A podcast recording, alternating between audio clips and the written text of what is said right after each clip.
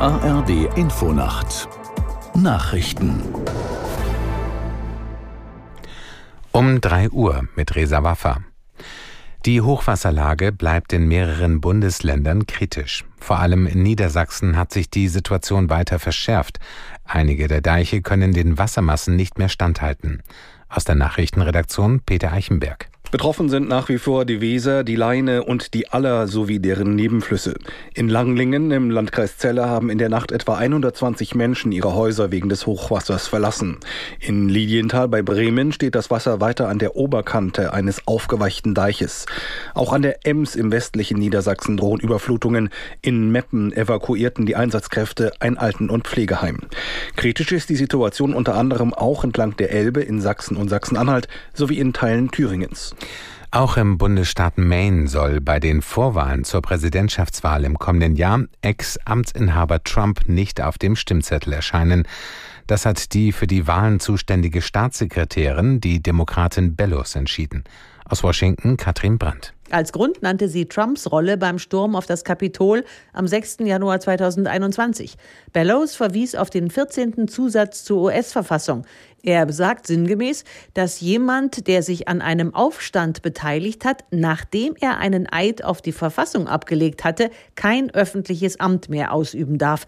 Maine ist der zweite Bundesstaat, in dem Trump nicht an den Vorwahlen teilnehmen soll. Vor Weihnachten hatte der oberste Gerichtshof von Colorado eine ähnliche Entscheidung getroffen. Die Republikaner dort haben Berufung eingelegt. Die deutsche Wirtschaft wird nach Einschätzung des Bankenverbandes auch im kommenden Jahr stagnieren. Verbandspräsident Sewing sagte den Zeitungen der Funke Mediengruppe, eine rasche und kräftige Erholung sei nicht in Sicht. Der private Konsum und die Investitionen könnten zwar wieder anziehen, sollten die geopolitischen Risiken nachlassen und die Inflation weiter sinken. Der Rückgang der Inflationsrate werde sich allerdings verlangsamen, erklärte Sewing.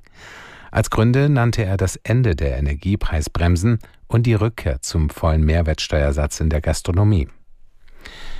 Der deutsche Skispringer Andreas Wellinger hat die Qualifikation für den ersten Wettbewerb der Vier-Schanzentournee gewonnen. Wellinger siegte in Oberstdorf vor seinem Teamkollegen Karl Geiger. Dritter wurde der Slowene Peter Preutz. Mehr als 16.000 Zuschauer verfolgten die Qualifikation. Das Auftaktspringen findet heute statt. Das waren die Nachrichten. Das Wetter in Deutschland. Am Tage ganz im Süden heiter bis wolkig und meist trocken, sonst immer wieder Schauer mit kurzen Auflockerungen, 7 bis 13 Grad. Die weiteren Aussichten.